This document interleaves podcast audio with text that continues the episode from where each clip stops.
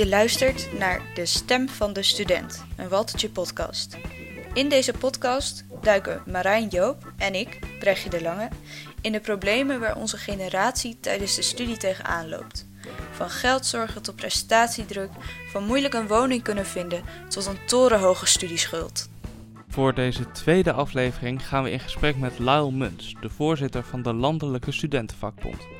Vanuit zijn ruime ervaring met het behartigen van de belangen voor de nieuwe generaties gaan we dieper in op de problemen waar jongeren mee geconfronteerd worden en wat we er tegen kunnen doen.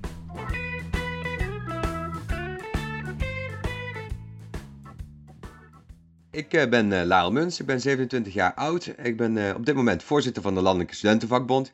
Nou ja, in die hoedanigheid strijden natuurlijk ook gewoon keihard voor die belangen van de studenten. en zijn we ook officieel de wettelijke vertegenwoordiger van studenten. Dus ik ben eigenlijk dagdagelijks bezig met uh, studenten plek te geven in het maatschappelijk debat, in het politiek debat, in gesprekken die we hebben met ministeries, met Tweede Kamerleden. en we zijn ook niet vies van een beetje actie voeren. Dus dat doen we ook met veel plezier. En je bent ook vanuit de LSVB, maak je onderdeel uit van Coalitie I. wat doen jullie daar precies? Kan je dat uitleggen? Klopt, de coalitie I is eigenlijk een samenwerkingsverband tussen verschillende jonge organisaties die op landelijk niveau actief zijn. En wat was er nou aan de hand? We zien natuurlijk of het nu over wonen gaat, of over werk, of over studieschulden. Op al die domeinen eh, krijgen jongeren het heel erg moeilijk. En veel van die jongere organisaties waren telkens op hun domein bezig, proberen die, van jongeren, eh, die belangen van jongeren te behartigen. Maar we zagen dat structureel de positie van jongeren eigenlijk alsmaar slechter was. Dus wat we hebben besloten is de krachten te bundelen en een, groter gemeenschappelijk statement naar de politiek te maken. En te zeggen, ja, op zoveel terreinen staan jongeren op dit moment op een achterstand. Daar moeten we ook eigenlijk gemeenschappelijkheid in optreden. Uh, en zodoende is uh, coalitie I ontstaan. En wij binnen coalitie I zullen natuurlijk altijd aandacht vragen voor het hoger onderwijs, betaalbare huisvesting voor studenten uh, en al dat soort thema's. Dus heb je andere organisaties die dan weer voor andere thema's die jongeren aangaan aandacht vragen. Ja, en uh, nou, we gaan het nu vooral hebben ook over thema's die voor de studenten dus belangrijk zijn, maar ook die in coalitie I uh, besproken worden. Bijvoorbeeld uh, de prestatiedruk en mentale gezondheid in het hoger onderwijs. Um, ja. Hoe willen jullie dat aanpakken bij coalitie I, maar natuurlijk ook bij de Landelijke Studentenvakbond? Maar hoe staan jullie daarin? Nou, als het gaat over het welzijn dan heb je natuurlijk uh, ja, alles wat samenhangt met de hele coronacrisis, uh, waar we heel actief op zijn. Uh, dus we zien nu dat de impact op het welzijn van studenten van de maatregelen alsmaar groter wordt. En eigenlijk ondraaglijk zou ik bijna willen zeggen. Omdat we natuurlijk al in een situatie zitten waar een, een, belangrijk deel van de studenten überhaupt een jaar lang niet meer naar de instelling is geweest. Een ander deel van de studenten, ja, die hebben in het najaar hooguit één les in de week gehad, fysiek. Nou, en daarvan zeggen we, je zou eigenlijk nu al uh, uh, beperkt het hoger onderwijs open moeten doen. En in september moet je het zo gaan organiseren dat je helemaal open kan. Ik ben ervan overtuigd dat wanneer er ook meer, wanneer studenten elkaar weer kunnen ontmoeten, uh, wanneer ook het nachtleven weer een beetje open gaat, uh, de studentenverenigingen weer de deuren kunnen open doen, ook de onderwijsinstellingen zelf de deuren open kunnen doen, ja, dan zul je zien dat veel van die uh, problemen op vlak van eenzaamheid, op vlak van motivatie, concentratie die we nu constateren bij studenten, dat dat zal afnemen. Uh, het hangt ook echt wel samen met een wat structurelere discussie die ook losstaat van de hele coronacrisis. Want je had het net al over prestatiedruk. Ja, dat heeft er natuurlijk mee te maken dat we in, um, in een onderwijssysteem zijn komen te leven. Waarin tegen studenten in steeds grotere mate wordt gezegd: uh, je moet snel afstuderen, uh, je moet je BSA halen, anders word je van de opleiding afgeknikkerd. Je moet binnen zoveel jaar je opleiding hebben afgerond, anders ben je je studiepunten kwijt. Um, je moet ook bijbaan daarna doen, want anders heb je veel te hoge studieschulden. dus we zijn eigenlijk door allerlei beperkingen die we steeds een grotere maan, mate, ook al lang voor de coronacrisis, op die studenten neerleggen zijn. Uh, dat zorgt ervoor dat studenten steeds meer druk ervaren uh, om ook, nou ja, niet alleen te studeren, maar ook de bijbaan erin naast te doen, om de studieschuld niet te hoog te houden, ook nog eens een keer ervaring op te doen met stages of bij een bestuursjaar, omdat ze weten dat met alleen een diploma je niet ver komt. En dus al die factoren, dat heeft soms te maken met hoe het onderwijs ingericht is en hoe dat steeds strenger is geworden voor studenten. Uh, het heeft ook echt te maken met het feit dat steeds meer mensen zijn gaan studeren en dat je daarom eigenlijk als student, als je het verschil wil maken op zo'n arbeidsmarkt zo meteen, uh, je ook verschillende, ja, een diploma alleen uh, vaak niet genoeg is om een goede kans te maken. Uh, dus de coronacrisis, uh, die verergt al, de, al, al dat soort symptomen, maar we zagen eigenlijk veel van die problemen op voorhand al optreden. En met Coalitie I proberen jullie eigenlijk jongeren ook daarbij te betrekken? Of nee, jullie zijn er zelf ook als jongeren bij betrokken. maar hoe zetten jullie dit onderwerp ook op de politieke agenda?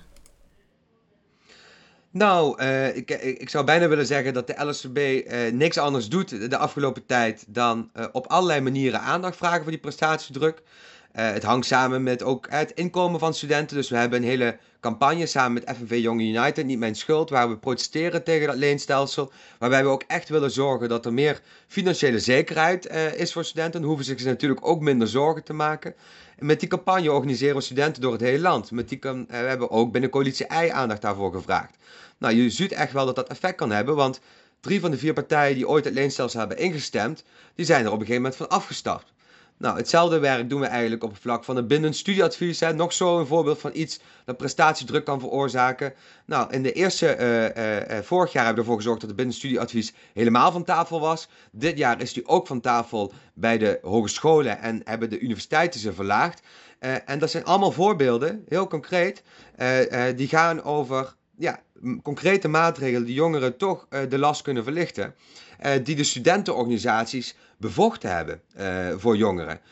en dat waren allemaal zaken waar misschien in eerste instantie instellingen of de politiek geen gehoor aan wou geven. En waar door studenten te organiseren, door acties te doen, door petities te organiseren, door in de media je verhaal te vertellen, door aan allerlei overlegtafels te zitten, op allerlei mogelijke manieren kun je dan drukken en kun je het verschil maken. Een ander voorbeeld is de hele coronasteun die er is geweest. Volgend jaar wordt het collegegeld verlaagd met de helft. Dat was een steunpakket van ruim 2 miljard uh, euro. En we hebben, we hebben echt maanden, maanden, maanden aangedrongen dat er eindelijk ook voor studenten steun zou komen. Maandenlang was het verhaal, nee, studenten hebben het niet nodig, die kunnen wel meer lenen. dus ook op ons aandringen is er uiteindelijk toch gewoon voor elke student die volgend jaar studeert, dat collegegeld verlaagd. is dat uh, uh, genoeg? Nee, ik zou het liefst willen dat de BSA ook op de universiteit helemaal weg is. Ik zou het liefst willen dat we het, überhaupt geen studieschulden meer hebben en dat we schuldenvrij gaan studeren. Ik had het liefst willen dat het leenstelsel lang afgeschaft was. het halve collegegeld had wat mij betreft ook wel het hele collegegeld mogen zijn. maar als wij daar niet hadden gestaan, dan was op al die vlakken totaal geen actie geweest. En doordat die jonge organisaties wel er staan, zorgen ervoor dat je stappen, stappen aan het zetten bent. Um, ja, die problemen van mentale gezondheid en prestatiedruk. Hoe willen jullie dat bij de LSVB en bij uh, Coalitie I aanpakken? Nou, ik denk dat er eigenlijk drie dingen zijn waar je moet kijken. Eh, je moet kijken naar het inkomen van jongeren. Je moet kijken naar allerlei regels die er zijn omtrent zo snel mogelijk afstuderen. Uh, en met betrekking tot de coronacrisis zul je moeten kijken naar weer zo snel mogelijk terug naar fysiek. Uh, dus wij zeggen, uh, als het gaat over dat inkomen, ja, je moet dat leenstelsel afschaffen. Uh, je zult er ook voor moeten gaan zorgen dat er een goede basisbeurs komt en dat er een goede compensatie komt voor de leenstelselgeneratie, voor al die studenten die nu torenhoge studieschulden hebben. Dat neemt al veel druk van de ketel, omdat je natuurlijk voor gaat zorgen dat ze meer zekerheid hebben in hun inkomen. Dus dan hoef je ook minder zorgen te maken over heel veel uren extra bijwerken of misschien zorgen over je toekomst, omdat je te hoge studieschulden hebt.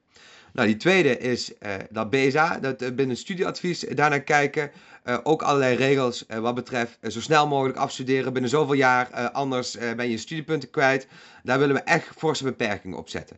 Omdat we gewoon zien dat dat een te hoge druk zet op bijvoorbeeld eerstejaars als het over binnen studieadvies gaat. en later in de opleiding ook op mensen die eigenlijk al heel ver zijn, maar misschien net wat langer doen om hem af te ronden. Dus dat zijn twee structurele discussies. Wat betreft corona, ja, daar vormt inkomen ook een onderdeel van. Dus je zult steunpakketten moeten hebben voor jongeren. Daar hebben we heel hard voor gestreden. Die zijn er uiteindelijk ook gekomen met de halvering van collegegeld. Uh, maar nog veel belangrijker misschien is dat je weer zo snel mogelijk teruggaat naar fysiek onderwijs. Wat ons betreft zou je dat nu al moeten doen met één fysieke les in de week. Hè, dat kunnen we ook echt veilig doen. Er zijn goede uh, afspraken met het openbaar vervoer, zodat niet te veel mensen tegelijkertijd uh, namens het onderwijs in het openbaar vervoer zitten. Je kunt zelfs extra fysieke locaties inhuren. Je zou het extra veilig kunnen maken met sneltesten. En in september vinden we wel echt dat je terug naar normaal moet. Uh, en uh, kijk, wat ons betreft zou uh, er vanuit het kabinet in ieder geval een garantie moeten zijn dat in september alle docenten op alle onderwijslagen gevaccineerd zijn. Dat is het minste dat je kunt doen. Als die docenten veilig zijn, Nou, dan zullen ze zich ook veilig voelen om dat onderwijs te geven. Dan kun je de anderhalve meter loslaten en dan kun je weer gewoon fatsoenlijk lesgeven. En voor de mensen die nog niet gevaccineerd zijn, kun je sneltesten inzetten. Maar dan vinden we wel echt in september dat je die anderhalve meter moet loslaten. Want als je dat niet doet, dan gaan we weer dus terug naar een situatie die we hebben gehad dit najaar. En daarin zagen we eigenlijk dat instellingen allemaal toekwamen aan fatsoenlijk fysiek lesgeven. Uh, en ja, de coronacrisis duurt dan al bijna anderhalf jaar dan is het echt niet te veel gevraagd om dan weer gewoon normaal, op een normale manier naar het onderwijs te gaan. Ja, ja dit, dit zijn concrete oplossingen voor de problemen die spelen, maar het zijn ook politieke beslissingen.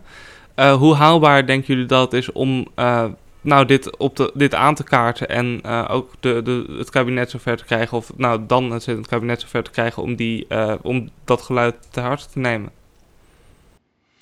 Nou, um, een paar jaar geleden kregen wij de vraag, toen we zeiden we gaan strijden tegen het leenstelsel, is het wel haalbaar? Want dat is allemaal net ingevoerd, de partijen staan erachter, jullie hebben deze strijd verloren. Dat werd ons verteld. Studenten in onze achterban die zeiden, daar zijn we het helemaal niet mee eens. Wij vinden dat we hier keihard voor moeten gaan. Het gaat over ons inkomen. Het gaat over studieschulden van 50, 60.000 euro die we zo meteen hebben. Wij willen hier wat aan doen. Die studenten hebben georganiseerd. Ruim vier jaar later zijn drie van die vier partijen die hebben ingestemd met dat leenstelsel, die staan er nu, uh, uh, zijn er nu tegen. Uh, hetzelfde geldt voor dat bindend studieadvies. Toen deze minister begon, zei ze: Ik wil het, studie, ik wil het binnen studieadvies wil ik maximeren op uh, 40 uh, studiepunten. Uh, en toen zijn instellingen zeiden: Ja, dat willen we niet. En de, de, meerderheid van de Tweede Kamer die heeft de minister toen tegengehouden. Op het einde van de termijn hebben we met heel veel Tweede Kamerleden gesproken. Was er plots een meerderheid tegen het bindend studieadvies. ook daar werd gezegd: ons niet realistisch. Toen het over coronasteun ging, is ons een heel jaar lang verteld het is niet realistisch om voor elke student die volgend jaar studeert te vragen dat er een regeling komt. Studenten die kunnen wel lenen. Studenten die hebben geen uitkering nodig. We hebben gezegd dat is niet waar. Dat is asociaal. Dat je tegen, alleen tegen studenten, je geeft aan iedereen steun, maar je zegt alleen maar tegen studenten dat zij eh, maar meer moeten lenen terwijl dat de studieschulden al zo hoog zijn. Zij dus, het is niet haalbaar. We hebben nu een halvering van het collegegeld voor elke student die volgend jaar studeert. Dus er wordt ons super vaak verteld dat het niet haalbaar is, maar dan hebben ze echt geen rekening gehouden met de mobilisatiekracht van jongeren. Er zijn heel veel jongeren met een uitgesproken mening. Er zijn 750.000 studenten in het hoger onderwijs. Uh, dus het gaat over een grote groep. Het zijn ook verkiezingen, dus partijen willen toch uh, liever niet die groep tegen zich hebben. Uh, en wij hebben in ieder geval laten zien dat we er prima in kunnen slagen. Dat als, als we dingen zeggen waar studenten het ook hartelijk mee eens zijn, dat we dingen in beweging kunnen krijgen. En dat zullen we blijven doen. Ik zag op de website van Coalitie I dat, daar, dat daar een samenwerking is met de ChristenUnie. Die zit op dit moment in het kabinet. Um, denk je dat de invloed van bijvoorbeeld Coalitie I op de politiek gaat veranderen als, uh, als, als de ChristenUnie bijvoorbeeld dit keer niet in het kabinet komt? Nou, kijk, de, rol van de ChristenUnie is uitermate beperkt. het is natuurlijk zo geweest dat toen Coalitie I gelanceerd was, al bijna twee jaar geleden, uh, toen uh, is de ChristenUnie, die, die gaven aan van, kijk, we zien ook dat jongeren het op allerlei vlakken, zij het wonen, zij het werk, zij het studieschulden, het uh, moeilijk krijgen. wij willen graag ook een aantal van die jonge organisaties bij elkaar brengen. en toen is er vanuit de jongere organisaties zelf een inhoudelijke agenda opgesteld. Met wat zij belangrijk vinden. En de ChristenUnie heeft toen gezegd, ja, we zitten nu in een kabinet, daar hebben we ook al alle afspraken gemaakt, maar hier willen we ons wel hard voor gaan maken. Uh, wij zijn natuurlijk uh, niet dom geweest. ChristenUnie is een kleine partij in Nederland. Dus uh, als je alleen maar contact hebt met ChristenUnie, kom je niet super ver. En wij hebben meteen eigenlijk die beweging verbreed en ook steun gezocht bij andere partijen. Dus we houden nauw contact met zowat elke partij die in die Tweede Kamer vertegenwoordigd is. en dat zullen we ook zo blijven doen. En dat is ook de enige strategie die we kunnen hebben om succesvol de punten erdoor te krijgen die erin staan. Uh, dus als het, uh, het is zeker niet zo, ik zou dat misverstand weg willen werken. ChristenUnie is een partij uh, die coalitie I een warm hart toedraagt, dat valt niet te ontkennen. maar is absoluut niet de enige partij die wij proberen mee te nemen in onze plannen. want dat zou een hele slechte strategie zijn. Maken jullie je zorgen over de gevolgen die, die, bepaalde verkiezingsuitslagen kunnen hebben in, in combinatie met het contact dat jullie met bepaalde partijen hebben? Eh, nou, kijk, dat contact zal hartelijk zijn of zij nou in de regering zitten of in de oppositie. Uh, of zij nou voorstellen uh, doen die, die, waar wij mee eens zijn of niet. Wij zullen met alles en iedereen praten. We zullen overal alles op tafel leggen, voor en na de onderhandelingen. Maar ik maak me toch zorgen. Uh, als ik gewoon even concreet krijg, ik zie heel veel partijen beloven dat ze het leenstelsel willen afschaffen. Nou, dat is hartstikke goed. Zijn we natuurlijk van harte over eens. Een enorme overwinning van al die jonge organisaties die daarop gedrukt hebben. Van al die jongeren die ook gezegd hebben, die studieschuld, dat kan echt niet meer. Waar ik me heel erg veel zorgen over maak, is wat ga je nou doen met die schuldengeneratie? Uh, want het is heel erg goed dat er zometeen mogelijkwijs een nieuw stelsel komt. Maar ga je er ook voor zorgen dat al die studenten die onder het leenstelsel zijn gevallen. Het gaat over honderden, de honderdduizend studenten. Een kwart daarvan zul je het af met een studieschuld van meer dan 40.000 euro. Dat, echt, dat zet echt een beslag op je toekomst. Dus ik zie die partijen vaak wel uh, zeggen, nou dit en dit gaan we doen voor een nieuw stelsel van studiefinanciering. Maar als het aankomt op die compensatie van de leenstelselgeneratie. Uh, dat is natuurlijk het belangrijkste onderwerp voor al die studenten die in onze campagne Niet Mijn Schuld georganiseerd zijn door het hele land. Ja, dan uh, zijn de plannen vaak bijzonder mager. Nou ja, dan maak ik me wel zorgen over de regeringsonderhandeling. En dan zeg ik ook al tegen jongeren: kijk, eh, kijk goed naar de partijprogramma's. Kijk goed hoeveel geld ze ook op dit soort, eh, soort thema's echt willen gaan inruimen voor jongeren. Eh, luister ook heel goed naar wat politici zeggen. Als ze alleen maar zeggen: ja, we willen leenstelsel afschaffen. Uh, stel je dan ook de vraag: willen ze ook wat doen aan de compensatie van de schuldengeneratie? Uh, en op die manier moeten we heel scherp zijn. Daar moeten we in ons stemgedrag moeten we dat meenemen. Alleen dan kunnen we het verschil maken. Maar we zullen ook op de straat moeten gaan. We hebben nu demonstraties. In Utrecht en Amsterdam gaan wij zelf nog staan. Uh, als we niet tevreden zijn over de voorstellen, zullen we ook de straat op gaan. We moeten echt van ons laten horen. Als wij thuis stil blijven zitten, dan kan ik je beloven. Kijk, zo'n politieke partij moet je je voorstellen, die gaat een regeringsonderhandeling in. Die wordt dan aan, door tienduizenden verschillende organisaties en mensen en groepen wordt er aan zo'n partij getrokken. Door de boeren, door de leerkrachten. Iedereen wil geld voor zichzelf. Uh, en uh, vaak zijn het er ook organisaties waar meer mensen zitten die ook al langer rondlopen in Den Haag. Die veel ervaring hebben. Die precies weten hoe de hazen lopen. Die precies weten hoe ze moeten lobbyen wanneer ze aandacht moeten vragen. Uh, als je daar als jongere terug wil, tussen wil komen. Wij hebben het voordeel, we zijn met heel veel jongeren in dit land. 750.000 studenten. Wij hebben, de, wij hebben de kracht van de massa's, maar dan moeten we wel voor onszelf opkomen. Dus wat ik wil zeggen is, ga sowieso stemmen. Dat is echt super belangrijk. Als we niet gaan stemmen, kunnen we ook niet verwachten dat de dingen die belangrijk voor ons zijn meewegen op zo'n onderhandeling.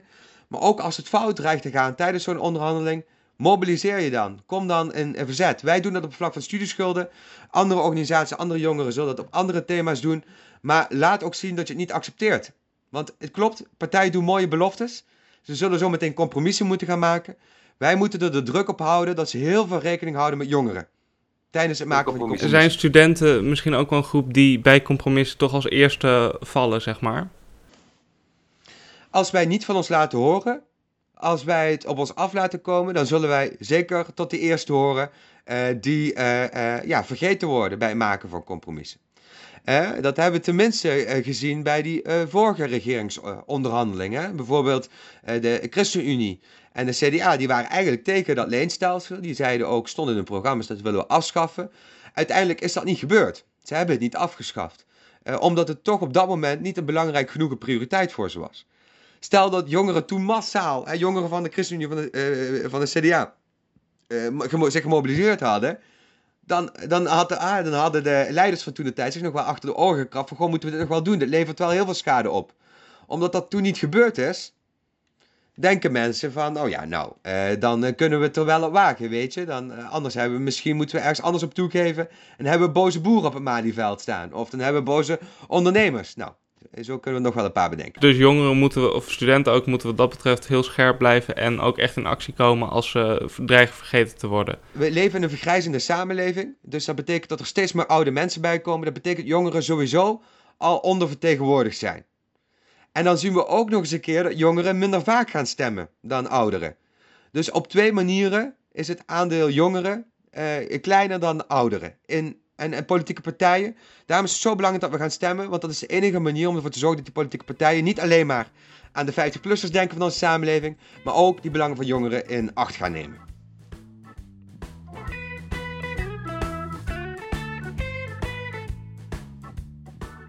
Nou, wat moet de politiek volgens jou aanpakken? Uh, ik had daarom nog gereageerd op de Instagram uh, preventie en behandelen van de mentale gezondheid.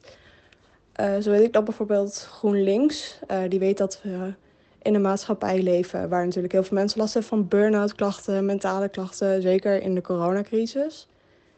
Uh, en dat is iets wat zij dan aan willen pakken.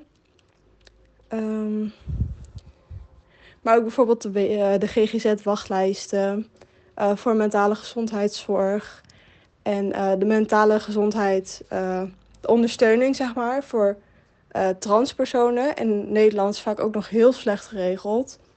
Ehm, en dat zijn dingen die ik zelf heel belangrijk vind. Want ehm, ja, die drempel moet laag zijn, vind ik, voor mentale gezondheid. En als er zo'n wachtlijst is, dan ligt die drempel heel hoog. En als mensen dan aangeven dat ze zorg nodig hebben, dan staan ze soms nog twee tot drie jaar op mijn wachtlijst. Nou ja, dat is iets wat ik gewoon heel zorgwekkend vind. En ehm, dus daarom vind ik dat een hele belangrijke dat de politiek zich daarmee bezig moet gaan houden.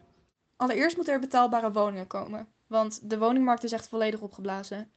Met al die onbetaalbare ruimtes krijgen mensen met minder geld, starters of jongeren bijna geen kans om te huren of te kopen.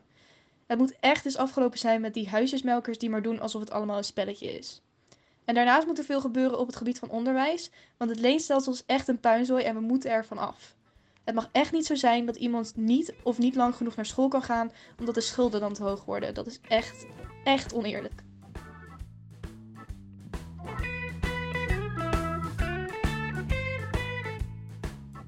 We hebben uh, onze leden de vraag gesteld: wat moet de politiek volgens jou aanpakken? En uh, wat wel heel erg opvallend was, was dat eigenlijk iedereen zei: weg met het leenstelsel. En ja. uh, betaalbare woningen, financiële hervormingen, GGZ. Ja, en preventie en bevorderen mentale gezondheid. Ja. Maar laten we even kijken naar de betaalbare woningen. Want hoe maken jullie het daar hard voor om ja, om zeg maar huisjesmelkers en zo tegen te gaan. Ja, nou dat is uh, het, het, tweede thema uh, uh, naast onderwijs waar we het meest actief op zijn, huisvesting. Er is eerst en vooral moeten we erkennen dat er een heel groot probleem is. Hè. We zien in de studententijd al dat mensen minder vaak op kamers gaan, pas later op kamers gaan. We zien na de studie dat het moeilijker is voor jongeren om een eigen huis te krijgen, zij een huurwoning, zij te kopen. En voor een deel hangt dat laatste ook samen met het leenstelsel. Het is natuurlijk moeilijker om een hypotheek te krijgen als je ook hele hoge studieschulden hebt. Uh, het is ook moeilijker om uh, hoge huurprijzen te kunnen betalen vanaf het moment dat je uh, ja, maandelijks een hoop geld moet afdragen aan het afbetalen van het leenstelsel. een tweede oplossing die we voor ons zien is ook de huurtoeslag. Hè. Op dit moment is het zo dat die vaak pas vanaf je 21ste of 23ste geldt. Het is ook zo dat het vaak alleen maar geldt als je je eigen voordeur hebt, zoals dat heet, als je een studio hebt. Uh, wij willen dat eigenlijk de huurtoeslag voor alle type woningen geldt en ook vanaf je 18e. Dat lijkt me de meest logische leeftijd. Uh, en een derde hele belangrijke oplossing, uh, dat is echt ervoor gaan zorgen dat huisjesmelkers harder aangepakt worden. Wij willen dat er een boete komt op het huismelken. Kijk, nu is het zo dat eigenlijk in principe mag een private verhuurder, die mag niet zomaar eender welke prijs vragen voor je kamer, dat hij zelf in gedachten heeft. Er is iets dat heet het woningwaarderingsstelsel. Dat zijn allemaal punten op basis van hoe groot je kamer is, of er een eigen keuken is, et en dat bepaalt de maximale huurprijs. In de praktijk zien we dat heel veel huisjesmelkers zich daar niet aan houden. Dus bij ons uh, kunnen, ze, kunnen studenten een tool invullen, check je kamer.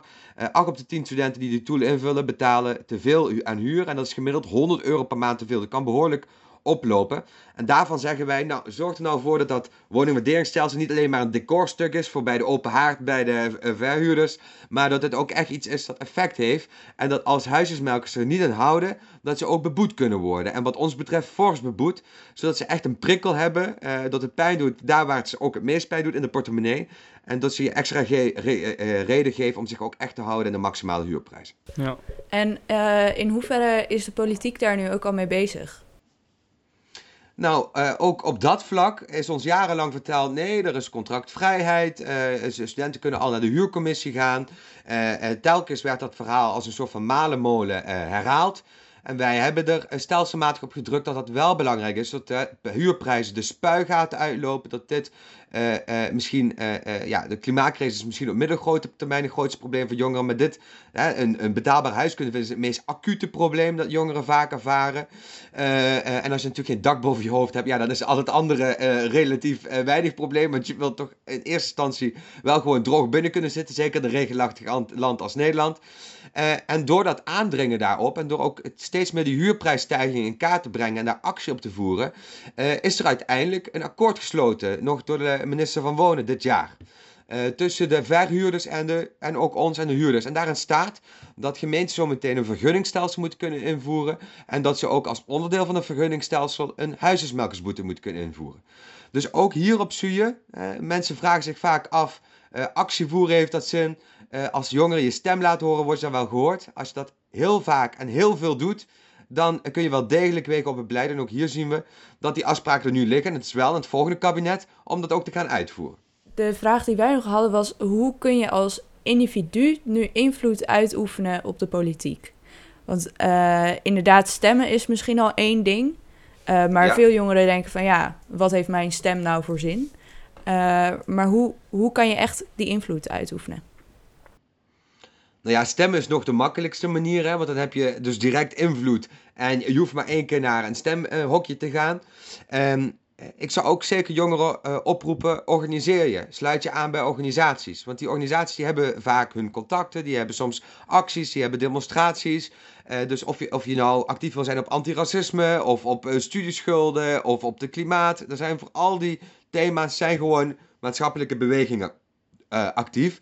En uh, sluit je aan. Hè? Als, als er wordt gedemonstreerd, ga, ga ook op de plein staan. Als je je allemaal afvraagt van heeft het wel zin? Ja, het zijn juist uh, jongeren die ervan overtuigd waren dat het wel zin heeft, die ervoor gezorgd hebben dat de politieke verhoudingen veranderd zijn.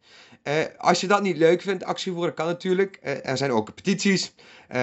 soms is het ook echt een kwestie van de gesprekken voeren in je omgeving. Veel van de politieke verandering die vindt ook in de huiskamers plaats. Met gesprekken. Jongeren, uh, ouderen hebben niet altijd even goed op de radar wat nou precies de problemen van jongeren zijn. Dus ook al de gesprekken met je oma, met je opa, met je eh, vader, met je moeder. Ook die, ja, die zullen op een grote verhaal, dat ene gesprek zal niet veel uitmaken, maar veel gesprekken, die maken juist heel veel uit.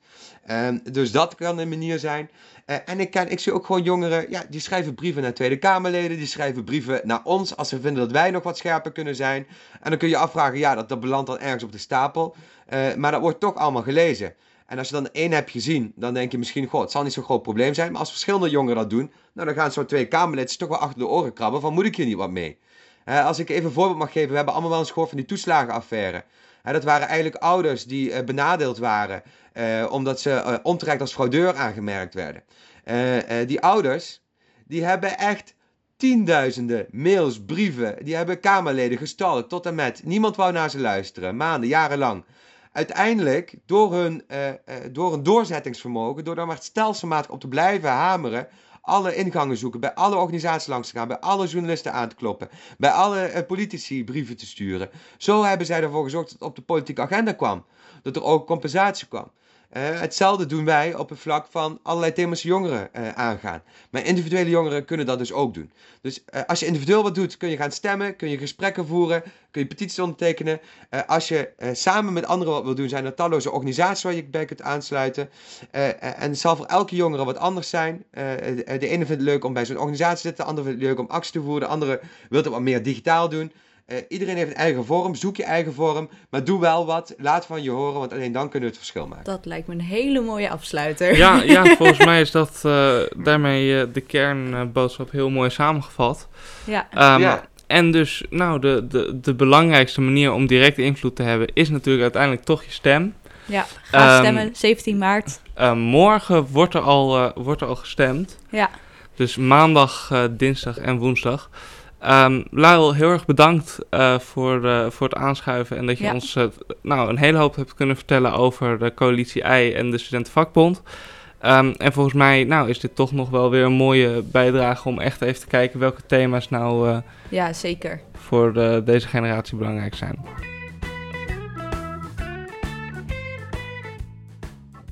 Dit was dan alweer de tweede aflevering van De Stem van de Student, een Waltertje podcast. De afgelopen twee afleveringen hebben we het gehad over de verkiezingen en uh, hebben we gesproken met Hajar van Kieswijzer, de podcast, en met Leile Muns van de LSVB, Landelijke Studentenvakbond, en uh, van Coalitie I natuurlijk.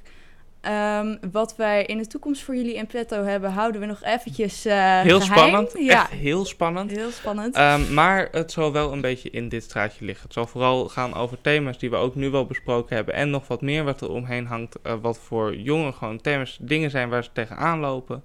Um, nou, bijvoorbeeld zoals de woningmarkt, zoals de mentale gezondheidszorg. eh, zoals het leenstelsel en de basisbeurs. Eh, maar ook bijvoorbeeld ongelijke kansen. Dat zijn allemaal thema's die Ja. eh, nou, voor onze generatie heel erg ehm, spelen. Yes. En waarvan het gewoon onwijs interessant is om daar de, dieper op in te gaan. Dus ik kijk Ja. heel erg naar uit. Ik ook. We laten de stem van de studenten horen. De volgende keer weer. Doei.